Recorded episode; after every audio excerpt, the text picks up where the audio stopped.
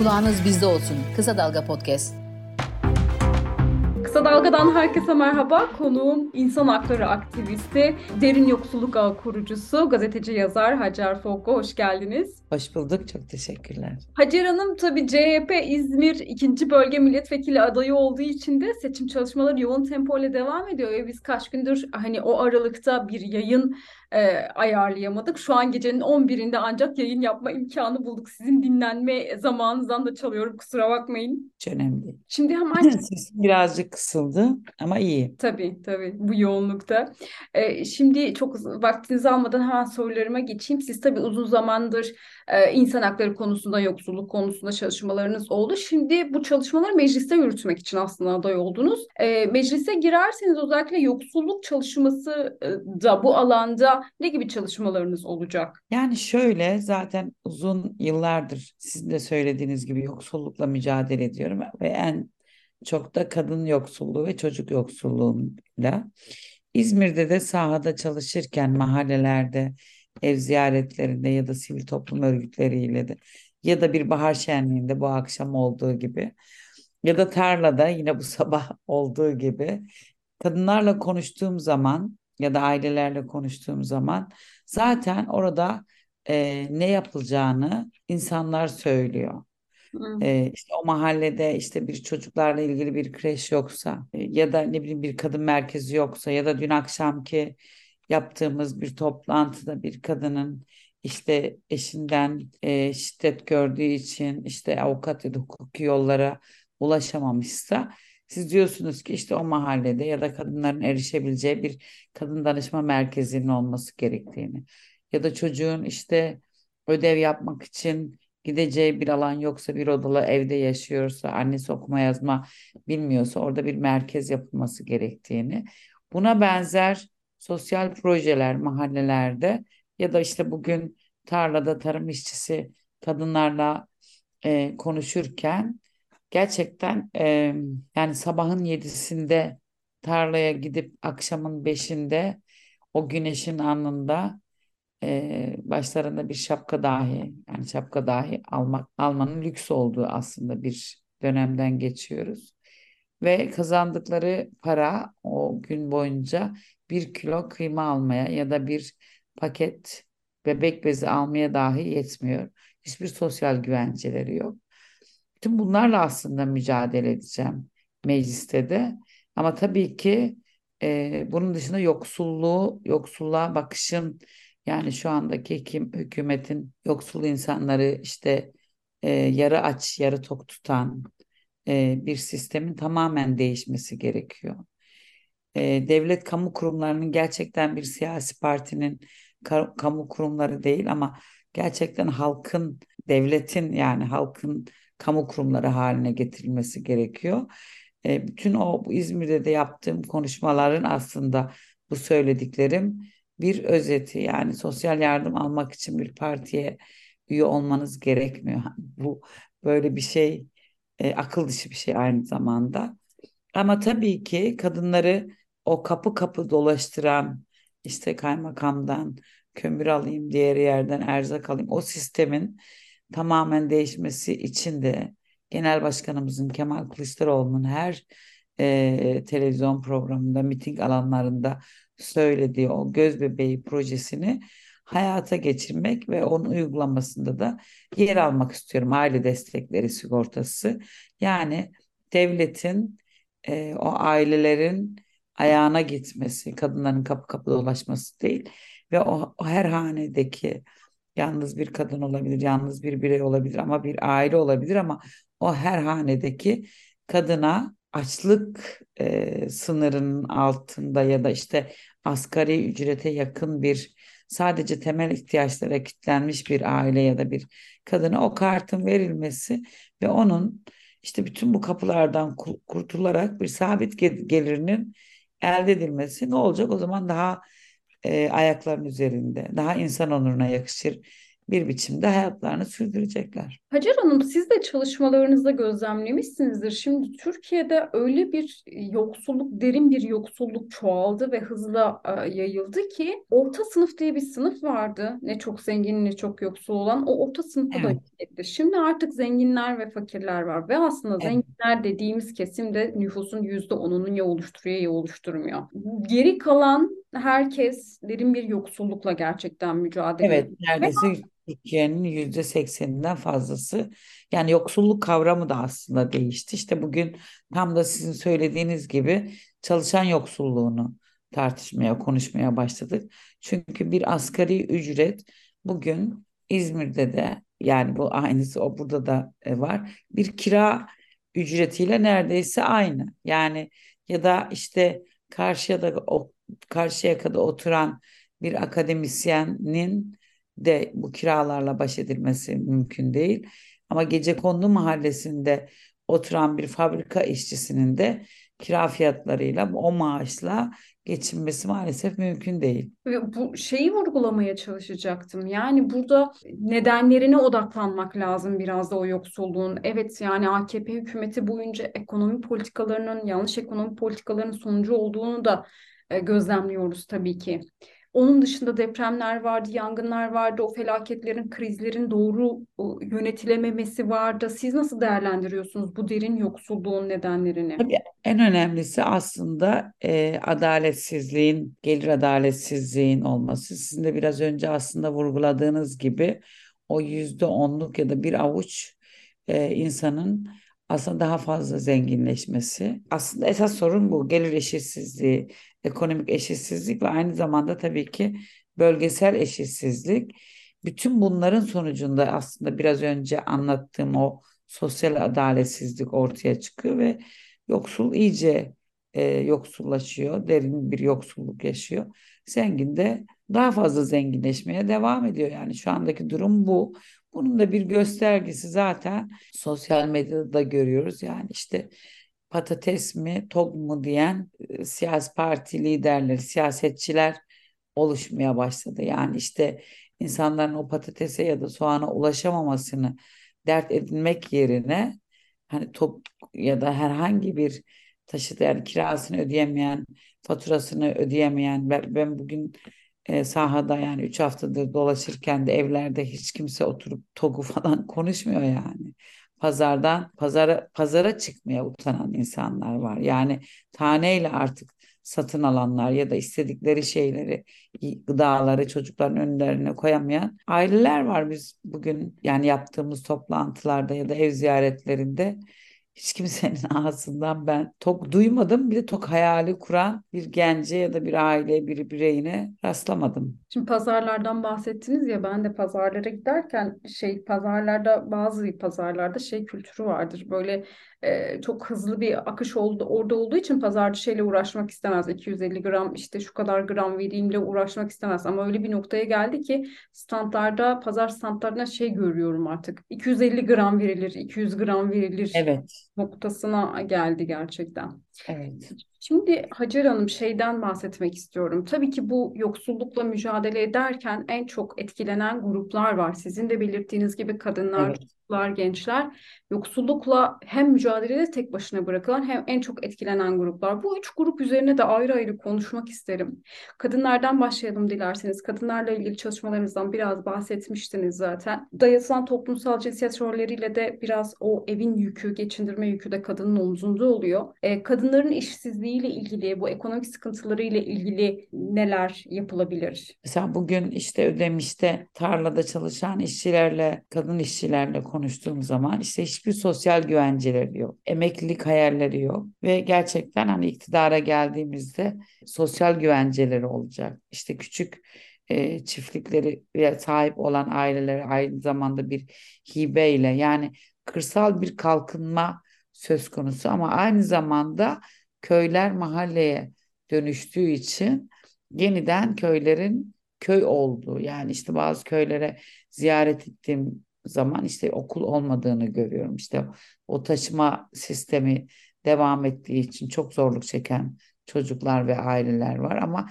aynı zamanda mesela sağlık ocağı da yok. İşte tamamen sanki terk edilmiş. Oysa o köyün daha fazla kalkınması gerekiyor yani kadınıyla, erkeğiyle, çocuğuyla birlikte. Onun dışında yine sohbet ettiğim e, kadınların e, özellikle o mahallelerde erişebilecekleri merkezler yani kendilerinin ulaştıkları yani hem istihdamla ilgili hem meslek öğrenmeyle ilgili ama aynı zamanda dediğim gibi işte bir danışma merkezi hukukla ilgili işte psikologların e, orada olması ama e, en önemlisi gerçekten her ne yapıyorsa yani bu iğne oyası da olabilir.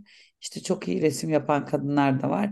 Dün akşam yine bir mahallede e, konuştuğum zaman işte kendisinin işte moda tasarımcısı olduğunu söyleyen, kurslara gittiğini ama bu burada bir merkez olsa hani o orada mahalledeki kadınlara bunu öğreteceğini söyleyen e, bir birçok kadın var. Yani kadınların birlikte üretebileceği merkezlere ihtiyaç var ama bunun dışında e, üniversite bitirmiş, mülakata girmiş ama bir şekilde o mülakatta sizin de bildiğiniz gibi elenmiş. E, yani yüzlerce genç var, genç kadın var, genç erkek var.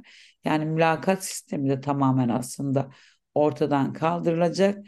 Yine hem İzmir'de meslek fabrikasını ziyaret etmiştim. Bu meslek fabrikasının ya da işte İstanbul Büyükşehir Belediyesi'nin istihdam merkezi ofislerini de biliyorum. Bu merkezlerin e, o mahallelerin erişebileceği, e, kadınların da erişebileceği yerlerde olması gerekiyor. Ki o da şu değil yani işte siz açlık sınırının altında yaşıyorsunuz. İşte bugün tarlada yine çok etkilendim. Kadın orada bezelye topluyor ve bezelye toplarken de eğilmek zorunda. Ama bana dedi ki benim bel fıtığım var. Ama ben buraya gelmek zorundayım.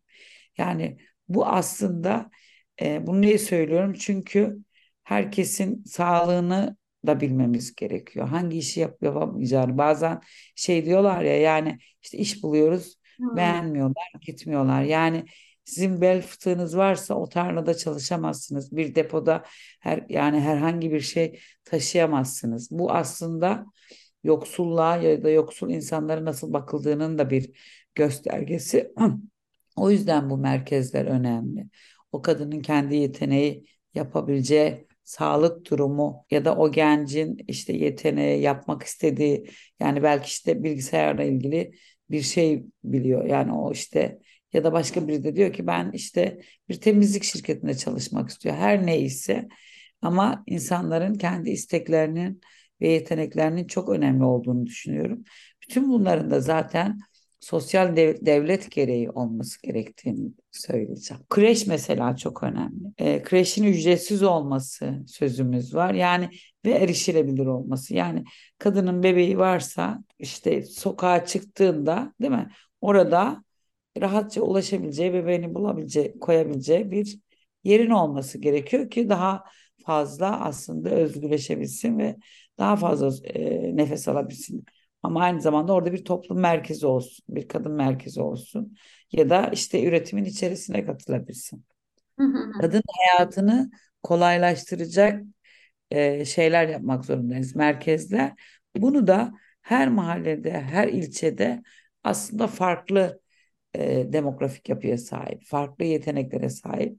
O yüzden o duruma göre işte işte Ödemiş'te daha fazla köyler, kırsal işte tarlalar var. Ne bileyim Karşıyaka'da daha fazla kafeler, kütüphaneler, işte sinemalar var. Yani her e, bölgenin kendi özelliklerine göre aslında kadınlarla çalışma yapacağız.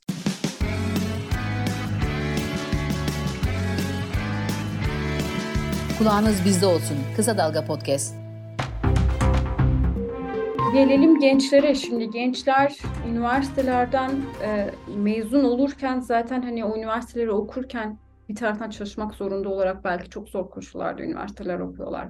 Bitiriyorlar kredilerle, borçlarla, hayata zaten bir borçla başlıyorlar. Zaten bu borçlanma galiba AKP döneminin bir E, en çok öne çıkan şey oldu böyle sürekli bir borçlanıyoruz. Krediler, işçi borçlanıyor, memur borçlanıyor, herkes bir borçlanıyor. Borçla hayatı devam ettiriyor. Şimdi gençlere baktığımız zaman da mezun oluyor ama mezun olduğu bölümden işe giremiyor. Ee, böyle diplomalı bir sürü bir işsizlik e, türedi evet. bir şekilde. Evet. Yani çok fazla işte yine İzmir'de Çiğli'de ben bir aileyi ziyaret ettim. Ee, işte yani çok zor koşullarda okutmuşlar oğullarını. İşte öğretmen, coğrafya öğretmeni. işte atama bekleyen yıllarca ama işte o ataması gerçekleşmediği için ruhsal bir bunalıma girip intihar eden bir öğretmenin işte e, evine annesiyle konuştum.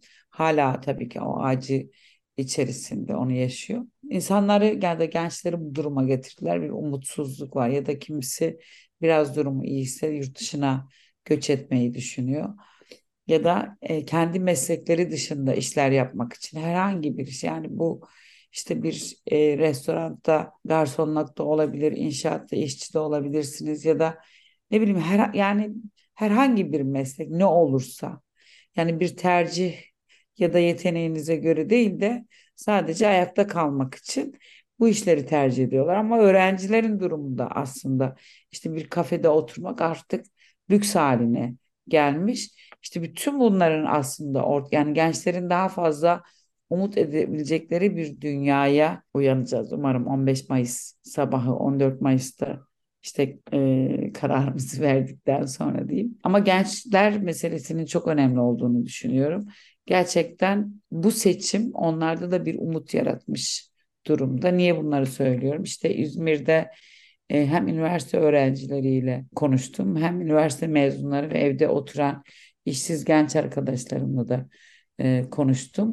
En önemli şey gerçekten bu mülakat meselesinin herkesin, her gencin aslında o sınavlara giren özellikle canının yandığı ve annelere mesela bunu söylediğim zaman neredeyse gözleri dolan anneler vardı. Yani işte mülakat e, kalkacak günde. Çünkü gerçekten ellerindeki avuçlarındaki her şeyini işte kızlarına oğullarına yatırmışlar. Yani bir umutla işte kendisini kurtarsın, kendi ayaklarının Hı. üzerinde dursun diye ama maalesef bu sistem tamamen e, o çocukları eve hapseden bir şeye e, dönüştürmüş. Ve tabii çocuklar yani çocuk işçiler yani Türkiye'nin çok gerçekten bir türlü halledilemeyen ve görülmeyen de büyük bir sorunu çocuk işçiler sorununu ne yapacağız? Yani oyun yaşındaki çocukların sokakta böyle çalışmak zorunda olduğu üstelik günü kurtaran böyle işlerle eve katkı sağlamaya çalıştıkları bir durum söz konusu. Ee, çocuk yoksulluğunu önlersek aslında yoksulluğu da azaltmış oluruz diye düşünüyorum. Bütün o yoksulluğun e, kökünü kazımanın tek yolu aslında çocuk yoksulluğunu önlemek. Çünkü yine bir projeden söz edeyim. İzmir'de İzmir 95 diye bir projesi var ama asas adı Bebek 95 projesi. Bu ne demek? İşte bir anneni anne hamileyken bebeğin yani izlenmesi çünkü bir anne zaten yetersiz besleniyorsa aynı zamanda o bebekte işte mental bozukluk ya da bilişsel bozukluk da meydana geliyor. Mesela İzmir'de İzmir 95 projesi var ve 0-3 yaşına kadar bebeği izleyen e, anneyi hamileyken izleyen sonra doğduktan sonra da yine anneyi izleyen anneyle işte birlikte yapması gereken şeyleri ona anlatan, birlikte uygulayan ama aynı zamanda mesela yine hamileyken yine anneye uygun bir gıda paketi beslenmesi için. Ama aynı zamanda 3 yaşına kadar izleyen ama 3 yaşından sonra da biraz önce söylediğim gibi o hanelerde işte o mahallelerde çocukların bebeklerin kreşe gitmesi. Böyle olduğu zaman uluslararası araştırmalarda da diyor ki yoksulluğun önlenmesinin en önemli yolu erken çocukluk eğitimi. Bizim de hep söylediğimiz gibi bir çocuk eğer sokaktaysa risk altında. Örneğin yine İzmir'de narkolog raporlarında yani emniyet raporlarında e, uyuşturucu da Türkiye'deki birinci il İzmir. Ve gerçekten yaşlar inmiş yani çocuk yaştaki insanların kullanmaya başladığı bir durum var yani şeyde de Mesela bu konuda da gerçek yataklı mesela tedavi şeyi merkezleri çok az. Türkiye'de neredeyse 27 28 tane ve anneler işte çocuklarını ya da işte ne bileyim oğullarını kızlarını tedavi etmek için bu merkezlere başvurdukları zaman hemen almıyorlar. İlaçla tedavi oluyor. Yine o anne ya da baba sürekli o çocuğu işte ev, evdeki her haline katlanmak zorunda. Yani iyileştirmek için elinden geleni yapıyor ama onu uygulayacak bir tedavi merkezi bulamıyor. Bu çok önemli bir problem olduğunu düşünüyorum yine çocuklar e, meselesinde. Yine okulda sosyal hizmet uzmanları olduğu zaman böyle bir proje var aslında. Okul sosyal hizmet projesi. Bu ne demek? Biraz önce size anlattığım o aile destekleri sigortasında işte her haneyi bir sosyal hizmet uzmanının izlemesi gibi aslında okulda da özellikle hani sosyoekonomik olarak yoksun olan çocukların gittiği okullarda da e, bir sosyal hizmet uzmanı o çocukları izleyecek. Bu işte e, ekonomik olarak riskli bir çocuk, ihmale uğramış bir çocuk olabilir, istismara uğramış bir çocuk olabilir. E, ya da işte uyuşturucuya yakın ya da yatkın bir çocuk olabilir ya da e, öğretmeniyle arasında bir anlaşmazlık, bir uyuşmazlık olabilir ya da akran zor, zorbalığına sürekli belki işte kendi milliyeti ya da kimliği nedeniyle bir ön yargıya uğramış olabilir. Bütün bunları izleyen bir sosyal hizmet uzmanı olduğu zaman anında müdahale oluyor. Ne oluyor? Okul terki azalıyor, okul devamsızlığı azalıyor. Çünkü o sosyal hizmet uzmanı aynı zamanda e, o haneyi de biliyor, o çocuğun yaşadığı yeri de biliyor, okul da biliyor. Tabii ki buna yetinmek mümkün değil. Oradaki rehber öğretmenin olması, her okulda e, bir psikoloğun olması da aynı zamanda çok önemli. Ama aynı zamanda yine aile sağlığı merkezlerine giden çocuklar e, eskiden hani şu anda çok yapmıyorlar galiba ya da yapıyorlar ya da açıklamıyorlar. Kiloları ve boyları aslında ölçülür. Niye? O çocuğun aslında gelişimi de izlenir. Bunu yaptığınız zaman benim ziyaret ettiğim yani evlerin yüzde sekseninde gelişim bozukluğu olan çocuklar var yetersiz beslenmeden dolayı. İşte işte her zaman söylediğim gibi çocuk belki 9 yaşında ama 7 yaşındaki gibi gösteriyor falan. Şimdi aile sağlığı merkezlerinde diyetisyenlerin olması da çok önemli. Şimdi orada siz çocuğu izlediğiniz zaman diyecek diyorsunuz ki işte bu çocukta gelişim bozukluğu var. Zaten orada doktorlar söylüyor. Diyetisyenler de ona göre bir e, gıda paketi hazırlayabilir. Yani çocuğun kısacası her anını bizim izlememiz gerekiyor. Okulda, evde, sokakta ve işte söylediğim gibi e, aile sağlığı merkezlerinde izlediğiniz zaman ancak yoksulluğu önleyebilirsiniz diye düşünüyorum. Hacer Hanım aslında bütün bu anlattıklarınız genelde Türkiye'de STK'lar üzerinden sizin gibi gönüllü çalışmalar yürütenler üzerinden gidiyor ama aslında sosyal devlet... Ama bunların hepsi bir evet aslında so, e, sosyal devlet politikasının böyle olması gerekiyor. İşte Türkiye'de maalesef devletin yapmadığı ya da hükümetin bir şekilde aslında engellediği çünkü o sivil toplum örgütleri zaten var. Birlikte çalışmıyorlar. E, o yüzden zaten bu durumdayız. Yani şeyler çok karışmış. Mesela beslenme programları çok önemli ki bunu biz hemen hayata geçireceğiz. Okullarda beslenme programı. Oysa bunun sorumlusu bakanlık, Sağlık Bakanlığı, Milli Eğitim Bakanlığı'nın ortak çalışmasıyla okullarda ücretsiz yemek programı var ama ne, ne yaptı? İşte Genel Başkanımız Kılıçdaroğlu bütün CHP'li belediyeleri dedi ki yani çocuklar aç okula beslenme götüremiyor o zaman siz yapın. Hmm. Ee, bunu dedi ve böyle bir kampanyayla başladı. Oysa bu yerel yönetimin sorunu değil, bakanlığın sorunu. Ya işte buradan hareketle şey diyecektim. Sosyal devlet anlayışı da çok zedelendi. Yani Türkiye'de evet. gerçekten sosyal devlet, devlet kavramının içi boş, karşılığı yok. Evet maalesef. Hani STK'lar ve sizin gibi gönüllü çalışanlar olmasa gerçekten e, bu desteklere ulaşamayacak insanlar. Sizin... O yüzden bu seçim çok önemli. Evet. O yüzden ben de aday oldum. Bütün bunların bir sosyal politika haline getirilmesi ve gerçekten bir sosyal devlet devleti hepimizin iliklerine kadar hissetmesi için o hanelerdeki her bir bireyin. Peki Hacer Hanım benim sorularım bu ne kadar. ihtiyacımız var? Sizin evet gerçekten öyle gülmeye ihtiyacımız var. Sizin dinlenme zamanınızda çok çalmak istemiyorum. Söylemek istediğiniz son söz niyetine var mı bir şey? Şunu, Şunu söyleyebilirim son olarak. Benim işte gittiğim hanelerde ya da kadınlarla yaptığım toplantılarda işte bir odanın içerisinde aslında her partiye oy vermiş kadınlarla mesela toplantılarda yaptım ben. Orada işte biraz sohbet ettikten sonra, kadınları dinledikten sonra öyle bir noktaya geliyorsunuz ki işte uzlaşıyorsunuz. Ne de uzlaşıyorsunuz? İşte sosyal devletle aslında uzlaşıyorsunuz.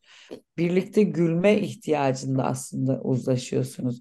O çatışmanın, o kaosun ya da o tahriklerin, yukarıdan yapılan o tahriklerin o oda içerisinde anlamsız hale geldiğini e, görüyorsunuz ve biz gerçekten böyle bir Türkiye istiyoruz. Farklılığımızla, e, hayata bakışımızla, farklı siyasi görüşlerimizle o odadaki gibi bir Türkiye'ye uyanmak istiyoruz ve uyanacağız. Peki çok teşekkürler. Kolay gelsin. İyi günler dilerim. İyi geceler dilerim daha doğrusu. İyi geceler. Teşekkürler.